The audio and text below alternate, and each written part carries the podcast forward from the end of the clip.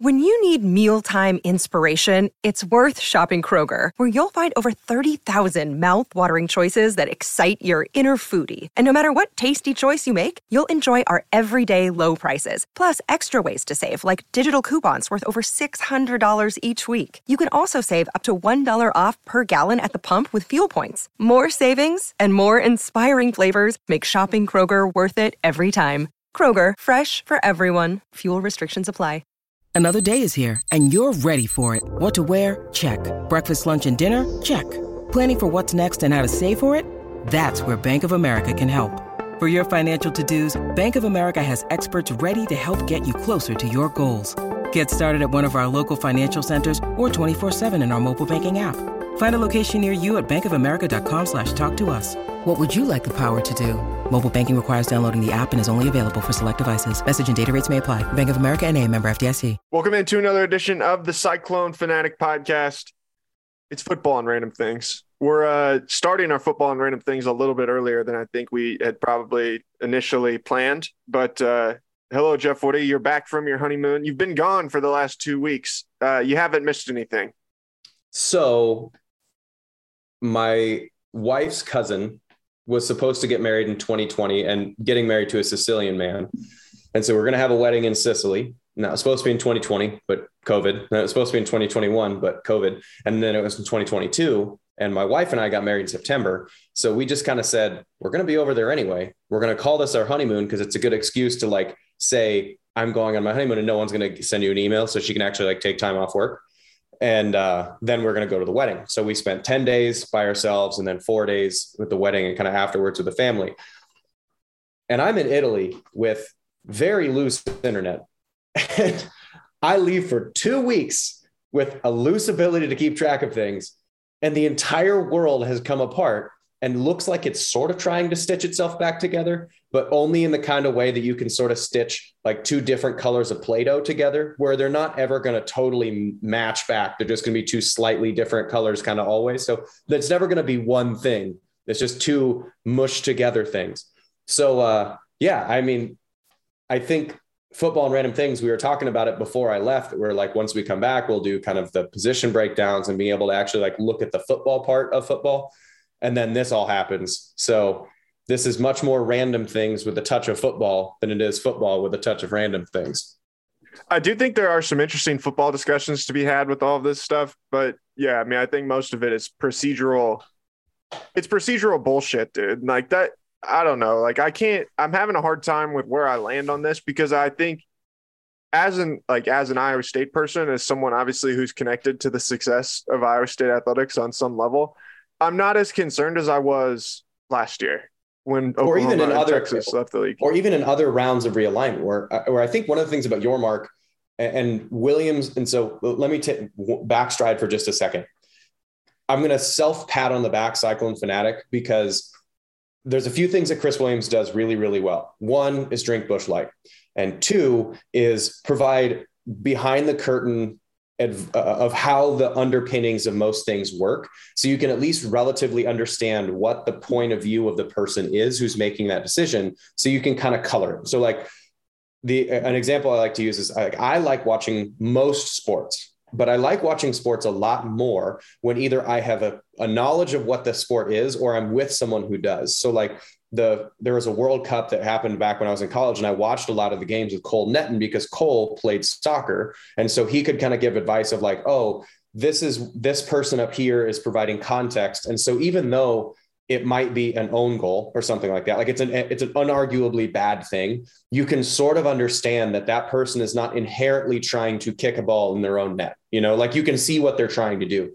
And so it, a lot of times with stuff like this, take it back to Chris, a lot of the decisions may not be good decisions, like ultimately on the whole, but they can be made justifiable and understandable by being in the shoes of the person who's making them. And that's the thing that Chris and Cyclone Fanatic have done really well through a lot of these pretty convoluted things, just because there is, you have to understand the business before you can understand the decisions that are being made in the business. So, um, I mean, if you're not a premium subscriber, a Patreon subscriber, I would very highly recommend that, just because especially as these things are going on, you're going to get a lot of bad information, and Chris will be a, do a really good job of distilling that information before you get going. So that is one thing, like just a self pat on the back uh, of Cyclone Fanatic about doing, doing a really good job of keeping everything, for the most part, sifting through the bullshit before you actually get to what you really need to know.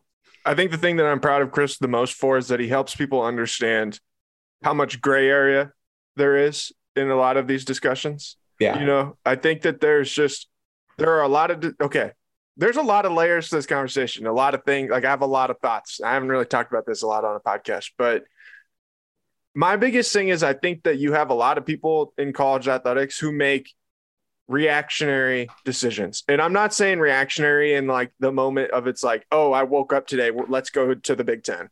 You know, uh-huh. like I'm not saying like that, but like, I think that when you're thinking in a business that is somewhat uh, volatile, I guess you could, is one way to put it, you know, like two weeks is a pretty reactionary decision to make, to make changes like that in a world that more or less bureaucratically moves ridiculously slow, you mm-hmm. know? Uh, so like for them to think about this for a couple of weeks, like th- these are the kinds of things I think are reactionary, but they don't think about what, like, okay, they're justifying it to themselves in their own mind. Like yesterday, a perfect example. Yesterday it comes out, U C L A has the story, they're one hundred million dollars in debt. And that if they didn't get out of debt, they were going to have to cut sports. And that's the way that it was worded by their athletic director.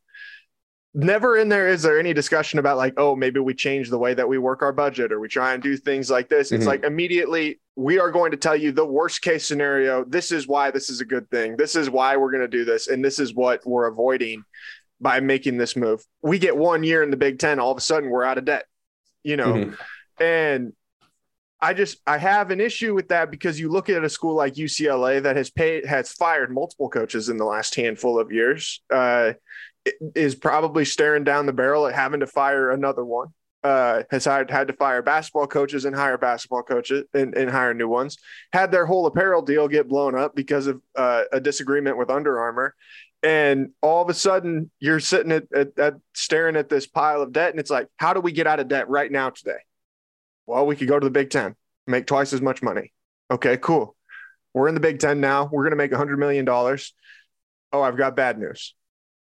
We suck. We suck at football. We're going to get our asses kicked in football because we got to go to the Eastern time zone all the time and play eleven o'clock games. And uh, when you're on your nine o'clock in the morning body clock or whatever, you know, uh, we're going six and six, five and seven every year. Well, now what do we got to do? Well, we got to fire another coach. Okay. We got to fire another coach. We got to pay him twenty million dollars to go away.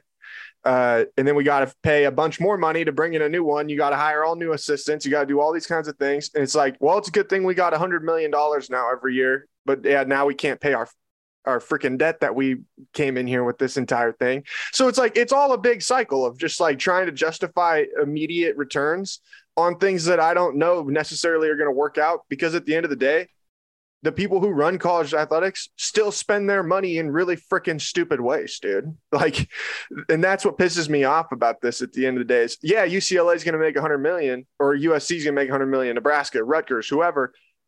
Rutgers is still going to freaking suck, dude. Like, and that's not going to change, you know? Like, I don't know. That was kind of a whole rant, but I, that these are like where my emotions are on these mm-hmm. things is, is yeah. Okay. We're going to make a bunch more money.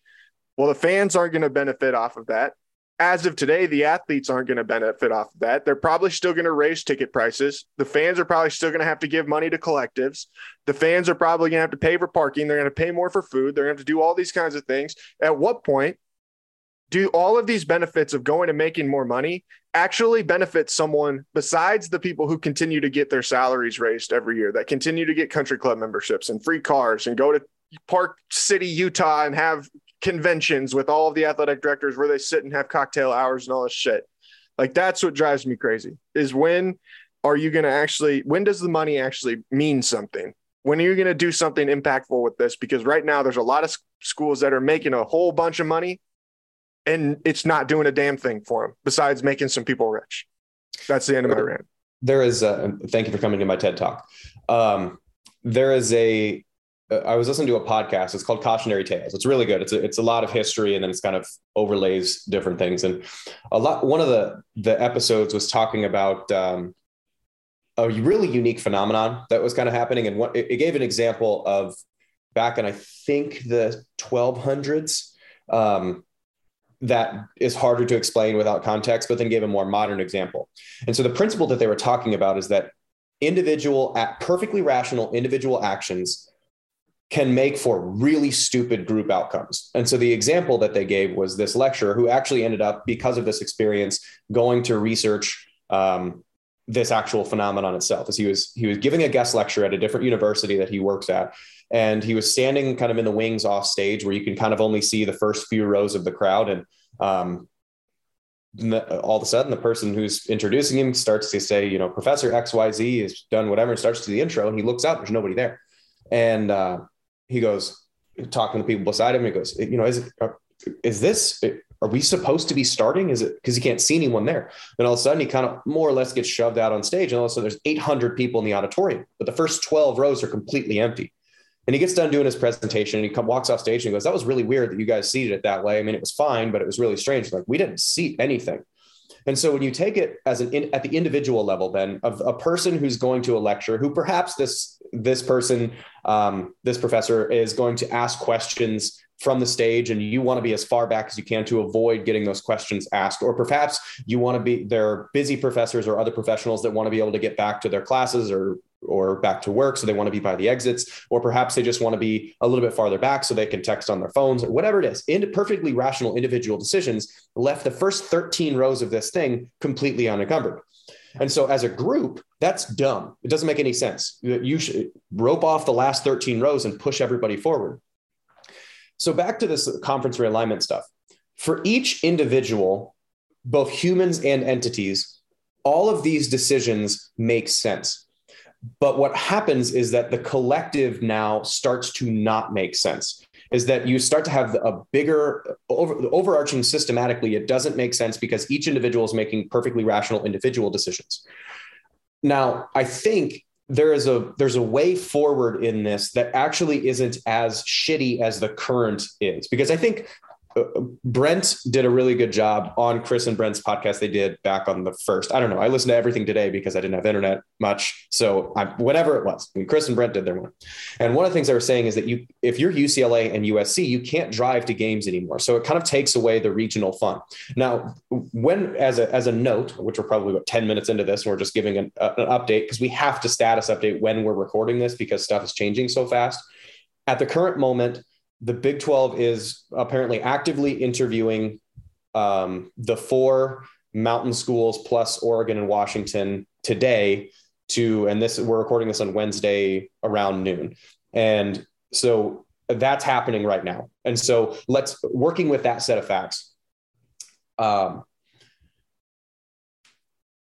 if these schools, let's say that those six do end up coming to the Big twelve, then you have your Stanfords, your Cals, your Oregon States, your Washington States. You have those schools that are still prevalent schools, which I would say, I feel bad for schools like Oregon State and Washington State because they are pretty similar to Iowa State. They just haven't had as much athletic success in the last ten years as we have. But um, if you could imagine Washington State, which is as rabid as a fan base as they generally are, I mean, they were good a couple years and they've kind of taken a step back, but they haven't really had basketball success. So or women's basketball success or really any other, whatever. But I would imagine that fan base as a land-grant institution is going to be pretty similar to Iowa State and how they go about doing everything. So we could be Washington State. We just happen to be in a situation where it's less likely that that's going to be the case. But let's say those six schools from the Pac twelve come over. You have, you still have this rest of the group that's not going to be claimed. You know, there's not, they're going to be orphans in the world of college athletics. So they're going to try and latch on to something, whether that's the Big Ten, whether it's the A C C, the Atlantic Coast Conference containing Oregon State, or they're going to be, you know, wh- wh- however that happens. And let's say that it shakes out to be the, you know, there, there's an, another, like if this moves there, w- those schools will find a way home. There, there's there's too much money not to be because you need content, whatever. And so then you end up with whether it's four conferences or three conferences or five conferences or whatever of essentially what people have been calling for for ten years, which is that the Power Five programs have the capacity then to separate and form their own thing. And I think that's one of the things that I'm interested in because these huge drastic things don't happen like that. You know, like you can't say like, oh, the Power Five should go off and form their own thing. well, how? Like the logistics of making that happen, you know, and someone said that in two thousand thirteen or whatever. What are the logistics of that happening? There is no way that these, you know, you're, you have one hundred or what, fifty-eight schools or whatever it is, ends up being in the top group that can just shake hands and go, hey, you know what, everybody, we're going to jump off the boat at exactly the same time and we're going to be totally fine. But if one person jumps off the boat and then another person jumps off the boat and then another person jumps off the boat, and by the time they've jumped off the boat, there's another raft waiting for them, or there's another ship waiting for them, or whatever, then it becomes much easier to, for other people to jump off the boat. And then they are all off the boat. So to bring this metaphor back a little bit more, I think if these six schools end up in the Big twelve, you pretty quickly have all of the power schools who have kind of conglomerated themselves into this one thing, which can form their own governing body, which hopefully, because it has already experienced the turbulence of having to go through this and all of the N I L and all the restrictions and all the N C double A being really, really bad at doing what it says that it's going to be doing, you can then have better bargaining position if you are the group of five teams that now that could potentially become their own league. And I'm not saying this happens tomorrow. I'm saying this is probably three or five or ten years down the road, but they then have, they have separated themselves much more and they are much more unified in being able to do that.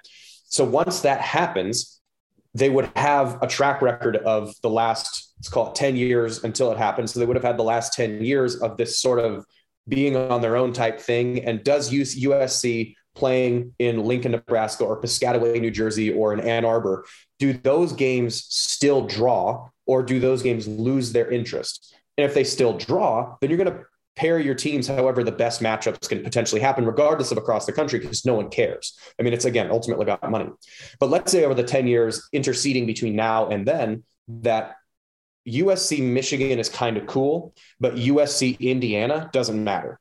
And so once you get the Power Five group together, they, I would imagine that it would happen at some point where you can then return it back to a normal sense where you can go the Western pod of fifteen teams and then the Midwestern part of X number of teams. And you can start pairing based on region, because everybody by this time would have had a collective bargaining of different media rights. You would have your own governing body that governs this group of five thing. You have better N I L regulation. You then have individual commissioners. It would sort of be like the A F C and the N F C in the N F L, as opposed to it being five or six completely different organizations that are loosely tied together by the N C double A.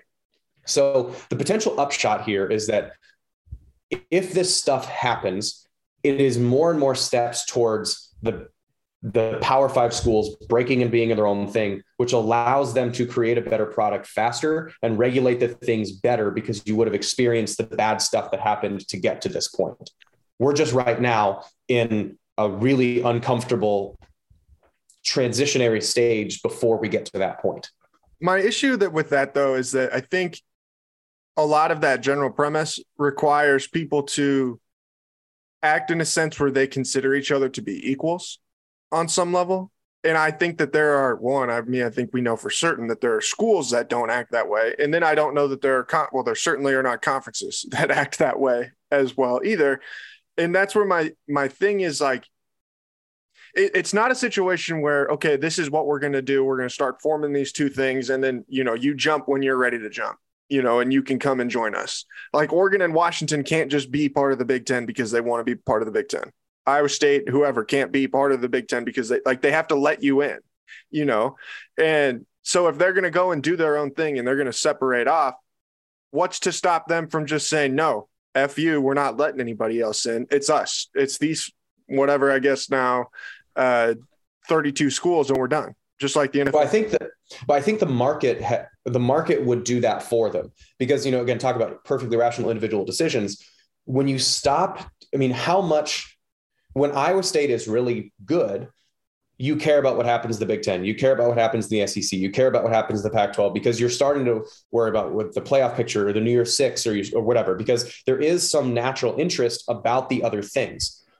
If you remove the necessity of it being a nationwide network, then or, or the capacity for of it being a nationwide network, the interest drastically stops, because I don't care. I mean, Alabama is fun to watch and Ohio State is fun to watch, but if it has nothing to do with Iowa State, I'm I might turn in on a Saturday.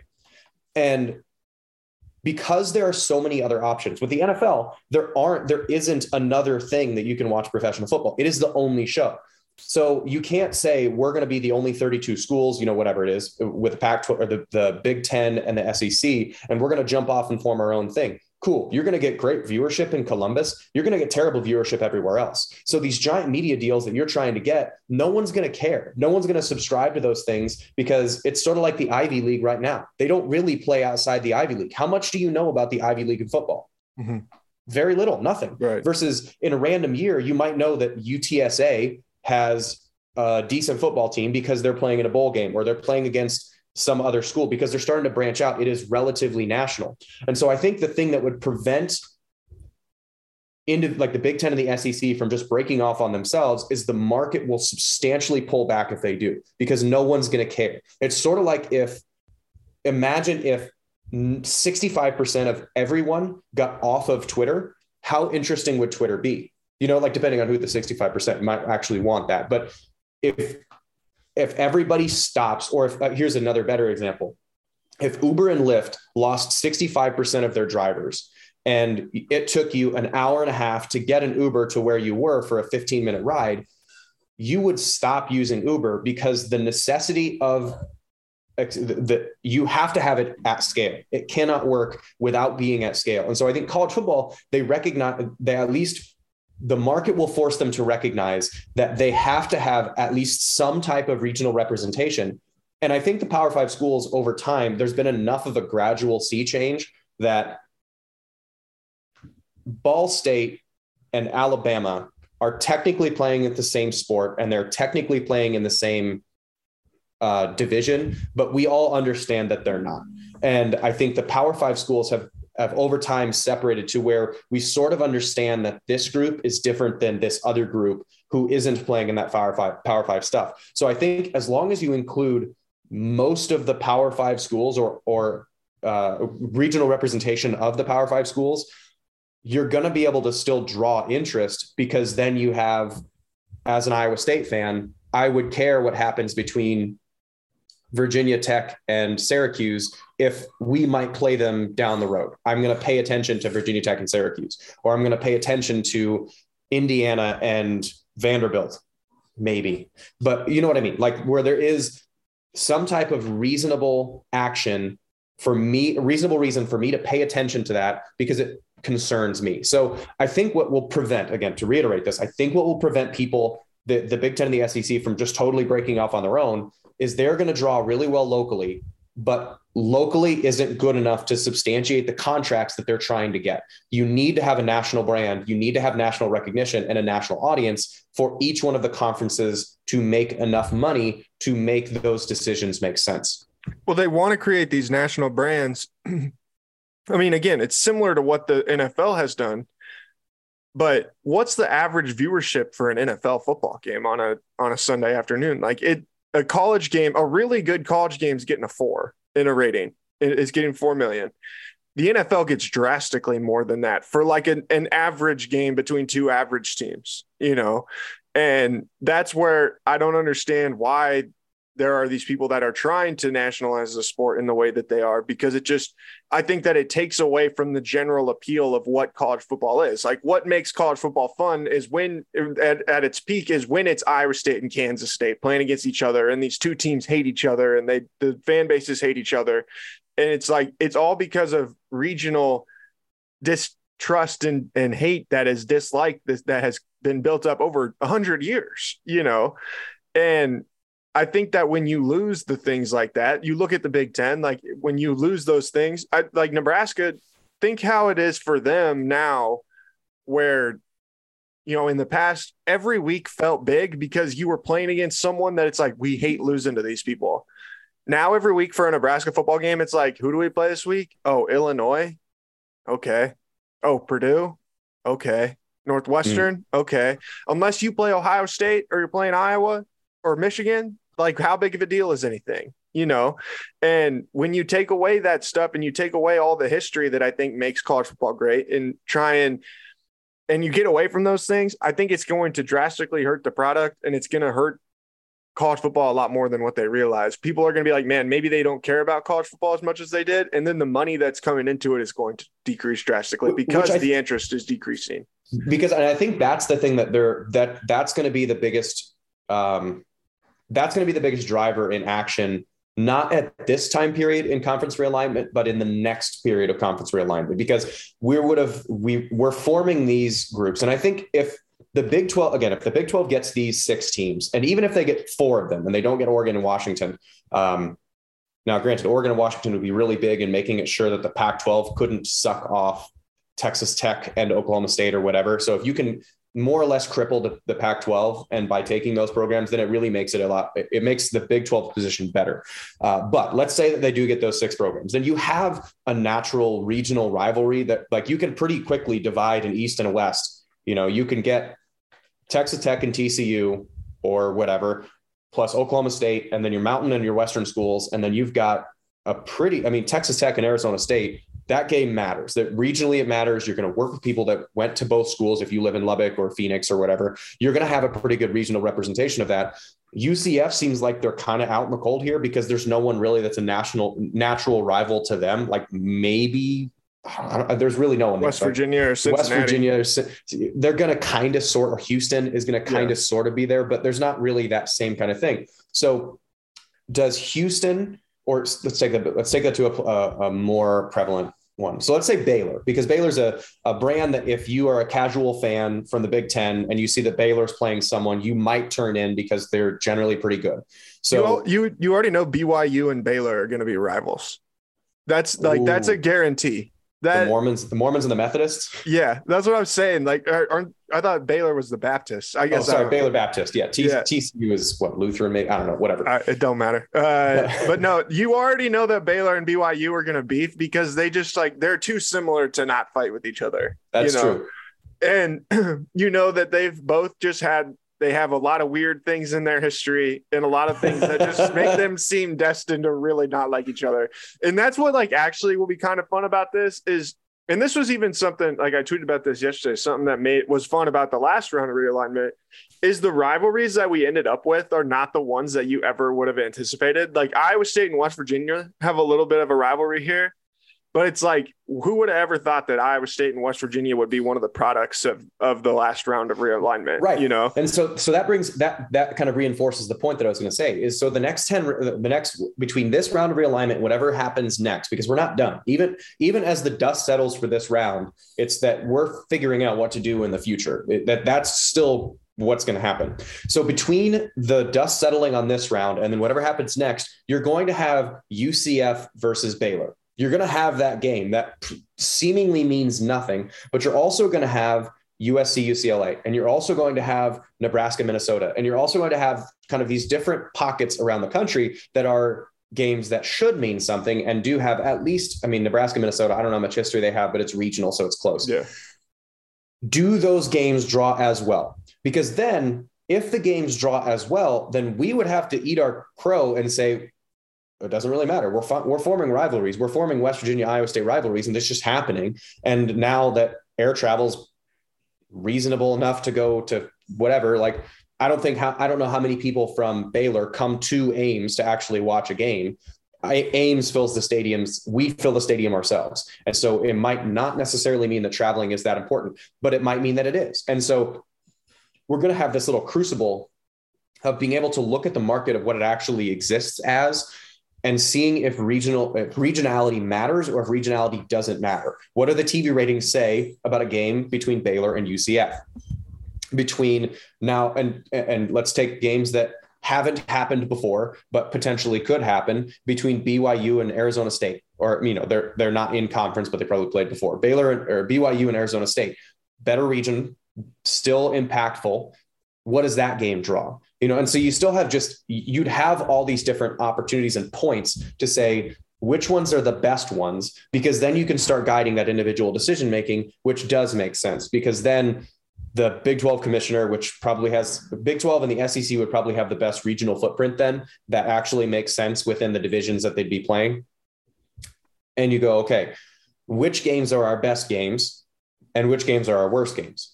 I would venture to say, and this might be a little bit, Uh, I don't know if necessarily bad or whatever. I bet regionality matters less than quality, you know, like over time, that the brand names that are, and brand names are consistently generated by consistent results, where Iowa State is sort of crawling up that list, where people have started to give more of a shit about Iowa State over the last five years than they had really at any time before, even in games like Iowa State and Kansas State. That game didn't draw in two thousand five, you know, like it, it, it wasn't as important because mm-hmm. Iowa State wasn't carrying their weight in making it matter. Well, now you have, let's like Iowa State and not Iowa, let's use a different example that's been consistently at least pretty good, say like Penn State playing against some other school who's pretty good, but uh, is sort of not regionally around. Let's say Penn State is playing fill in the blank, uh, Utah. Mm-hmm. Penn State, Utah is going to probably draw better than Kansas State and Kansas, even though that's a really historical thing, just because there is, it matters. So it starts drawing in other people. But at what point does it not matter? Because I would, they've probably got this capacity to do it, is outside of your natural T V market, how many people tune in? Yeah. You know? Well, and again, again, it comes back to some of the th- these things are not going to matter that much or matter as much, because like if Penn State is fourth or fifth in the East Division or whatever they're going to do in the, in the Big Ten, you know, however they're going to split that up. But it's like, if you're a team that basically is just going seven and five every year, like how much do you really matter? You know, like, do people care about that? If you're the fourth best team in the Big Ten, you know, are they going to tune mm-hmm. in to watch you play the fifth best team in the Big Ten West? Yeah. We don't know. You get, you get what I'm saying? So yeah. It's like, it's one of those things where I just, I don't understand how, because again, someone's going to have to lose. Like how you can't just have everybody win. So then not every week are you going to get these great matchups that you think you're going to get. Yeah, you're going to get some good ones, you know, mm-hmm. and every week you'll probably have a couple good ones, but people have to lose. Like that's part of sports. Someone is always going to lose. And how long can you justify to your fans who are supposed to be paying attention? How long can you justify to your donors and things like that? Well, yeah, okay, we've gone two and ten. The last ten years in football, and no one gives a shit, but at least we're getting a hundred million because we're part of it. Like how long can you hand, how long can you justify that? Because then how long can E S P N be like, man, these guys aren't carrying their weight, you know? Well, that, but that assumes that, I think that logic assumes that it's one, not already happening. And two, the groups that are totally realigning are the ones that are bad, you know, like is, do you like U C L A is a potential example of this? And I guess Rutgers is an example of before, because Rutgers got picked up because of a T V market, and they were decent at the time that they got picked up, or slightly around when they got picked up, but they were decent, but they're not anymore. And they got picked up because they were potentially good. And then they got, they stay and they now suck. With U C L A, they're getting picked up because their market is apparently good. Now, do they suck? So what type of investment and frustration do those fans have? And as expressed by their actions and their dollars in the kind of the upcoming time, that that's, I think, what's going to solve the problem. That's what's going to solve the question of, does it matter? Because if it doesn't matter, and U C L A is going to come out, even though they're going to be three and nine, they have to travel, whatever, because they, they like their Bruins, then no one's going to listen. It doesn't, that message isn't being sent that we care specifically about the rivalries that we have. It's okay, we're going to come out and watch the Bruins because we're going to come out and watch the Bruins, which I don't think anybody's coming out to watch the Bruins anyway, which is why they were in their debt problem. I think the best thing that could theoretically happen is a world in which you've got everybody together and you're negotiating the media rights together. You know what I'm saying? Like you're negotiating for every every team and trying to figure out a way to make it work where it's like, okay, how can everybody make, you know, fifty million a year, whatever it needs to be. Uh, and everybody gets the same amount. You know what I mean? Like, I, I don't even, or you even can tier it or something like that, where it's like, you're getting certain amounts based on what your s- success is in the Director's Cup or whatever the hell you want to do, you know? Uh, but it's like, how do you get people to play nice with each other? And, and how, that, that that won't happen now, but that no. can happen if you do get your own, your the again, the Power Five get together, and then you start treating it like it's the collective bargaining agreement between the, the Players Association and the uh, N F L, but I don't think that it would be that type of collective. I don't think there's going to be a players union in college. I mean, maybe, maybe there is, but it's too transient. You, you're in and out too quickly to actually be able to have any type of leverage. But let's say you have the union that, or the, the, it starts becoming a collective bargaining between conferences, but now you have the S E C's point of view, you have the Big Ten's point of view, you have the Big twelve's point of view. And then let's say the A C C and the Pac twelve somehow just managed to get together, and we'll call them the fourth conference and the fourth conference. You have those four points of view. So they do their collective bargaining together, which they then split based on whatever it is. But that can't happen now because the N C double A is governing everybody, and they're including the non-power five schools. So you would have to somehow bring to the table all those other disparate opinions, with the N C double A being the one that does that bringing together, which is not going to happen. They are way too bureaucratic. They're way too slow, and they're way too old fashioned to actually be able to do it. But if you get these schools in a Power Five league of their own, you ins- and you're able to do that, because I think they're going to recognize that that's a better way to do it, because it's going to make everybody more money, because when everybody's more competitive, then all the, the, it matters more. So I think that is ultimately what this is going to lead to. And I don't know if that's going to happen now or if it's going to happen later, but there's a reason why most sports have some type of collective agreement between them that is some kind of revenue sharing, regardless of what that looks like, because without it, you start having such a dearth of competitive, you have such a competitive advantage on one side and such a lack of competitiveness on the other side that it doesn't really matter. So I think, and, and like in England, it's relegation. So like, and not England, in the, the European football, it's mm-hmm. the relegation is what does that for them, where you got to be competitive in order to make it happen. That's, I think, potentially, you know, th- th- I think, again, collective bargaining is probably what it's going to end up. Could re- I think relegation could be really cool if the Power Five does get to its own thing. I think that would be a really fun add to it, but there is no way that the haves are going to introduce relegation and include the have-nots, because then it would potentially afflict the haves. So, like, I'm not going to, tra- I'm not going to train my own replacement. Mm-hmm. I'm going to.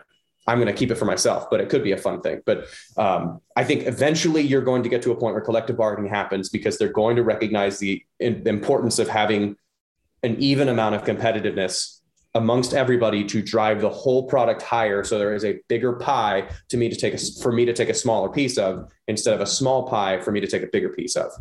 Yeah. I think just my biggest issue at the end of the day is that I feel there is no leadership that is focused on the health and future of college football more than they're focused on getting their own bag. You know what I'm saying? Like, yeah. I, I think that there has to be people who are open to and are willing to lead and uh, be the ones that are going to step up and be like, hey, we know that we want to make more money than those guys, but if we don't have those guys, the whole thing's going to fail, or it's not going to fail. It's not going to garner what we're expecting it to, and then uh once it doesn't garner what we expect it to, then we all make less money. Like, we have to figure out a way to make this work, you know.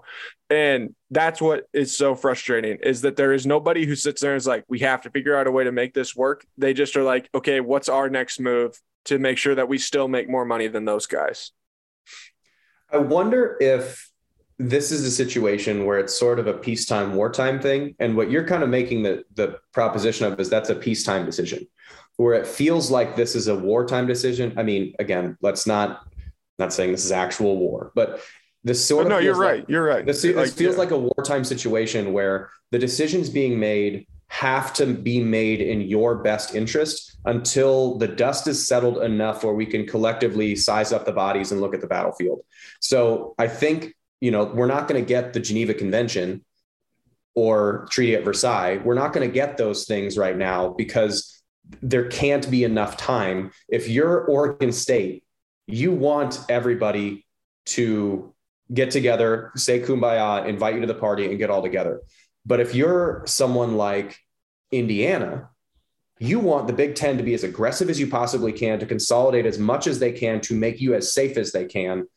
And then once everybody's sort of in a safe camp and all of the market has more or less been scooped up, then at that point, the dust would probably be settled enough for the cooler heads to prevail and say, okay, now how can we make this better, as opposed to how can I make this better? Because I think this is, over the past even ten years, it's been so it has been the splitting. I mean, again, I, I keep coming back to this point. Inevitably, this is leading to the Power Fives forming their own group. It is the one cell sort of cleaving off and creating another one. And we're in the process of that meiosis of just getting two different things to be born of the same thing. Uh, so you've got right now, everybody's just trying to pick up the pieces and buy these different things and trying to grab and grab and grab and grab and grab. But then once all the grabs have more or less been done, and then the Big Ten has their twenty-two teams and the Big twelve has their eighteen and the S E C has their twenty and the A C C, Pac twelve have together, they've got their sixteen or whatever. And then everybody goes, okay, do we have, I mean, pretty much everything's set. Now, how do we make this thing better? And I think that's going to happen, but it's not going to happen now because there is too much protection that's necessary. Because even, I mean, take the Big twelve right now. I feel com- more comfortable than I did last time, but I don't feel super comfortable. Let's say the, the, on the other side of the coin, let's say Brett Yormark, or is it Brett Yormark? Yormark, yeah. Yormark. Let's say Yormark tries to do this thing, doesn't end up happening. Oklahoma State gets picked off. Texas Tech gets picked off. B Y U gets picked off, and they go to the Pac twelve, and all of a sudden the Big twelve is now in a vulnerable position. We are not in a position right now for Brett Yormark to say, hey, guys, let's all get together and just talk about what's best for all of us. It's saying, I got to protect mine right now because this is the, it is too wild, it is too open, it's too everything for me to think about what's best for us. I got to think about me. And so there is, I think, going to come a time when that cleaving, that mitosis has happened between one, between the N C double A, the, the everybody, and then the group of five teams. And then once that dust is settled, then there's going to be rational heads that prevail. But I don't know when that's going to happen. I don't know. I, I think that's still a pretty far ways off because they have to get to the point where they're all sort of on solid footing before you can start looking at yourself as a group. So one of these days we're going to get a picture. It's going to be uh Brett Yormark sitting alongside uh, uh, uh, Warren uh, from the, uh, from the Big Ten. And then uh, Greg Sankey from the S E C. And it's going to look like uh, F D R, Winston Churchill and, and Joseph Stalin getting together back in uh, nineteen forty-five. Yeah. yeah. During World War Two, they're coming together, getting ready to set up what, what's going to come next. And it's going to be, and, and it'll basically be in that scenario, uh, George Kleikoff from the, from the um, Pac twelve. And then the guy from uh, the A C C that sat along uh, Warren at the, uh, during the Alliance. You remember the, the alliance, the, the alliance era. We all, all right, right, which we all rightfully scoffed at. They're all Neville Chamberlain, basically, at this point. Oh, wow. We have such great history polls. So it, using that, me- continuing that metaphor, because I love that metaphor. I think right now we're still in the nineteen forty-two of this, where we got a ways to go before it gets settled enough to say that these group, this group is on the, the firm footing settled side, and this group is on the unsettled side. But the Pac twelve right now is sort of at that point where they're either going to have to, the, I mean, they're, they're not on the mat, to mix metaphors. They're not on the mat knocked out yet, but they definitely just get, got knocked down. And so if the Big twelve can go all John Jones and just go finish it, or somebody's going to take, you know, if they take the six teams out of the Pac twelve, I think Stanford ends up in the Big Ten because that makes, uh, and that's natural rivalries and it would make sense. You get Cal that potentially could go to the Big Ten, and all of a sudden there is no more Pac twelve. And then at that point you go, okay, we are, we as a group are less unsettled than we were before because there are less free radicals floating around to try and do it. So I think we're in the nineteen forty-two. We're not yet at nineteen forty-five, but we will get to a point that we are in nineteen forty-five. And if you are knowing any, if you know anything about history, nineteen forty-five on is not just peace and quiet and kumbaya. It doesn't mean that it's necessarily everything's going to be good. It just means that the dust is going to be settled enough that you've got the capacity to make collective decisions as opposed to individual decisions. We just spent a long time talking about World War Two. I think if if someone's made it this long, they're going to keep up with that. And I apologize if you made it this long and you got lost, but I thought that was a pretty, it is a pretty reasonable thing. I was trying to find a business correlate to that. And um, there really isn't one. I mean, there probably is as far as like big companies buying up other companies, like the tech boom, the tech bubble in like the early two thousands, where you have, you start having Google and whatever and an Apple yeah, and you Amazon have them start to, and, Apple, yeah, and, and yeah. starting to consolidate everything. But then at that point, you just have those four entities that are sort of, uh, they have this like this four domination on each other, but they don't collectively need each other as much as these, they don't play as much together as the other groups do, you know? So they do, but at the same time they don't. So I, I think that's less of a, a true carryover metaphor, but I don't know. I, I just feel like ultimately, to bring back and hit it at least a couple more times, I think ultimately this is going to lead to the Power Five breaking off and forming their own governing thing, which I think will ultimately be a good thing. But I text this metaphor to you um, when we were sort of t- talking about it is when you're making a stew, a stew is sort of, it's, you know, it's a long cooking thing, and you cut up the potatoes and you cut up the onions and the meat and whatever, and you put it in, and it's pretty much all raw, uncooked. And it kind of, it kind of, it doesn't smell great. The broth is cooking a little bit and it, it kind of just smells like broth. And I feel like we're sort of at that point is we're sort of still adding ingredients to the stew. And then you got to let it cook for a little bit before you can know what's right and what's wrong, and before you can really enjoy that it's there. Ultimately, you're going to get a stew out of it. And I think ultimately you're going to get the Power Five breaking off and forming their own thing. And it seems like the Big twelve is going to be one of the drivers of that. But right now, if you were to try and take a bite of that, it does taste gross. Like it feels dirty that U C S C and U C L A are going to the Pac twelve, and we're trying to poach Oregon to get to the Big twelve. Like uh, it seems like it's wrong. But at the same time, I think ultimately this will over time inevitably lead to a good thing. But it's not a good thing right now because, yeah, you are blowing up. I would much rather eat a raw carrot than a carrot that's been sitting in with raw beef and chicken stock. You know, like I'm not going to enjoy that at the moment. But ultimately, it will all, it should all season together to make the right thing. Hopefully that seasoning doesn't take thirty years. And hopefully people recognize that it's going to be, if you cook the stew for too long, then everything sucks and it's ruined forever. But if you allow everything to mix in the right way, then you do have a reasonable, you have a better outcome than you started with, but it's gross to get there. Okay. Let's talk about the football side of this just really quick. U S C and U C L A to the Big Ten. Uh, what's it going to be like the first time U S C has to line up against the Wisconsin offense and sees, uh, seven guys on the line of scrimmage and a fullback in the backfield? Are they going to be blown away? Never seen this before in their lives. Uh, have no way how to defend any of these things. Well, they played Stanford, which is a. Yeah, the, I was just the, joking, but the, yeah, the double fullback sets that Stanford pulled out were unlike anything the Big twelve could even imagine, or the Big ten could even imagine. I think the thing, like the football aspect of it, U C, U C L A is going to get buried, right? And it's it's not that the Big Ten is exceptionally better, but they're a little bit better. I mean, when you give like the average, the average team in the Big Ten is better than the average team in the Pac twelve.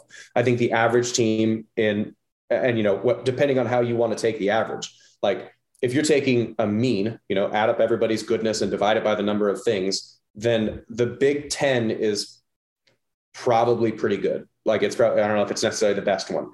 If you were to take the median of, you know, the, the middlest team, I would say the S E C is probably good because their top and their upper middle, your Ole Misses, is probably at their average, but their bottom is pretty bad. Like their yeah. bottom brings the bottom down. But the Big twelve is sort of in the middle of both of those things where they have a Kansas, but outside of Kansas, there's no awful teams. But, but there's, there's no, no great team. There's either, no yeah. Ala- there's no Alabama or Ohio State in the Big twelve as, as much as Oklahoma got close-ish to that. So, but you look at the Pac twelve is they're, they're worse in all of those metrics. And so now you have U C L A, who's not been good against that conference, now having to go against better, better average competition, and they have to travel forever. And you have big, you know, Fox is trying to make this Big Noon Kickoff a thing. And you joked about it before, but if they have to do Big Noon Kickoff in Ann Arbor, which is in the Eastern time zone, Big Noon Kickoff for them is eight a.m. So you're you're getting ready to what you, and what your body thinks is four a.m. when you wake up, because you got to get wake up, get breakfast, get to the stadium, get warmed up, get taped up, whatever. You're waking up at essentially four a.m. Ultimately, will you have enough energy because the adrenaline's going to be there? Sure, but that's not going to be great. Now, U S C, I think on the other side, their with Lincoln Riley and what they're putting together, I think they're ultimately going to be pretty damn good. I think they're going to be able to recruit California really well. They're going to be able to, they're going to, I think Lincoln Riley is going to take U S C back to what it needs to, but U C L A is, I think, going to get buried, and it's, and they're going to have to travel five hours to get buried, versus U S C is probably going to be a little bit on the better side of that. But I don't know. This is, it's a good deal for U S C because they get these bigger matchups and they're going to be able to stand up to these bigger matchups. Yeah. Because I haven't, and I haven't cared about U S C in a while, you know, like since the Reggie Bush, Lendale Whites, they haven't been good enough to draw non-regional attention because the conference they've been playing in is, is worse. So now, as long as they're pretty, as long as they're Penn State good, then they're going to draw enough eyeballs because they're, the matchups are going to be interesting. But U S C, U C L A, on the other hand, they're going to suck and the matchups aren't going to be very good. So that, from a football standpoint, that is, they went from bad to worse just on the field. I think U S C is sort of freed of the Pac twelve shittiness by being over there with, now that they have Lincoln Riley. I just can't wait for the first big noon kickoff. Iowa visiting the Coliseum for an eight a.m. local time kickoff between the Hawkeyes and the Trojans. Uh, there's eleven hundred fans in the stands because nobody wanted to come to the game anyway. And then everybody else is stuck in rush hour traffic in L A, downtown L A, and can't get to the frickin' stadium. And the uh, flights haven't come in yet. Yeah. And all eleven hundred people in the stands are Iowa fans. And that's it. Oh, man. It's going to be awesome, man. It's going to be a hell of an atmosphere for, for all of these football games. They're going to have to, like, I think they're just going to be wise enough to, if they are going to do a big noon kickoff in, you know, yeah, in the, they put it at three o'clock. Like, but it's not make, noon then. Then it's not big noon anymore. Like, that's uh, what I'm saying. It doesn't make any sense for them to be, to do these things. Like, it just makes no sense. This whole thing is, is really dumb, Jeff. Like it, and when people try and, you know, I was talking to my dad earlier and like, we're trying to, it's like, how do you justify these things? And like, how do you say like, oh, well, we got more money. How could we effectively use the money? There's no conversation of effectively using the money in a way to like be actually impactful and helpful. It's just like, well, now we have more money to waste. That's basically what it comes down to. Yeah. Congratulations on going four and eight. At least you made your yeah. one hundred million. I, and talking about football though, really quickly, is I think if the, if the, again, if those six schools that are sort of being talked about at this moment, or even four of them come over, the Big twelve is actually a fun conference to watch them, you know? And if I'm, I mean, a fan, I think it will be fun anyway, but yeah. And if I'm a fan, which I am, and I get to go potentially like Aaron's uncle lives in just outside of, you know, thirty minutes outside of Boulder. We can go visit Boulder. Like for when Iowa State does end up going back out to Colorado for the first time in ten years, uh, I would go stay with, stay with them because it's a fun place to actually, I, I want to go travel there. I don't want to go to Lubbock. I don't want to go to Waco. I have friends that live in Dallas. I don't really care, but you actually have the capacity to go to cool places. And then those places have natural rivalries. I'd go back to Phoenix at any time because Phoenix is a really cool place. And so you have those schools that are, that are, that matter, and you have matchups that matter. Again, I think the sort of odd duck here is U C F, is the one that doesn't really have a natural dance partner. And nobody and wants to go to Orlando. Nobody wants to go there. No. I mean, anywhere else in Florida, fine. Just find me a coast. But like, even I think West Virginia's got to be smiling with, because then they would potentially get a division, you know, not potentially. If you get those, if you get six or even four and you go to sixteen or eighteen, you would one hundred percent get divisions. And so then West Virginia's division would be, they would guarantee they're going to travel across the country less. So they're going to get Cincinnati. They're going to get uh, the, the other schools that they're sort of expecting that they have been here without having to go all the way down to Texas Tech, you know, without having to go all the way down there all the time. So West Virginia gets a natural rival in Cincinnati. Plus they keep the ones that are sort of starting to bubble a little bit with um, Iowa State. So it, it, it's good for everybody. Just U C F sort of is the one that is kind of on the outside looking in, as far as that they kind of don't make sense being a part of the conference. But I think ultimately it would be a good, it, those would be good additions. What a world, man. What a world. If we were to do this podcast next week, it's a completely different conversation. I still think the inevitability conversation part of getting to a, the Power Five splitting off, that stays, but I don't, I mean, we're going to get news between now and the time, probably between the time we're recording this and the time you're listening to it, new information is probably going to come out. There's so, probably been new information while we've been recording it, frankly. Uh, so who the hell knows? All right, man. We'll talk to you next week. Uh, do some actual football, break down some positions and stuff like that. Big twelve Media Days next week. Uh, are you excited for to to get the the Dog and Pony Show at Big twelve Media Days? The, the Big twelve Media Days is really funny because there is clearly the, pe- the people that clearly want to talk, the media wants to talk to, and there are people that the media clearly does not want to talk to. So when we were down there, it was like, you know, Landry Jones and and Colt McCoy, and then it's like, who wants to talk to me? And there's like, it's like you and Chris, and it's like, so what do you think about the season? And then you look over and you see, you know, whoever is the whoever's the the running back for Oklahoma State or something like that. And you look over, and it's like, they got like fifteen people talking to him. There's two right. guys in front of the Iowa State guys. So I don't know. There's good information. I think we'll see how Yormark, the interesting part about Big twelve Media Days, we'll see how Yormark starts to how open he is. Yeah. Uh, and how, w- what his stance on things is. And um, hopefully he doesn't get, he doesn't go, we are interested pursuing all parties. And then that's it. And then hopefully he announces that Jay-Z will be performing at halftime of the Big twelve title game. Oh, what a connection. What a connection. All right, man. We'll talk to you soon. Thanks, everybody, for listening. We'll talk to you again soon. Peace.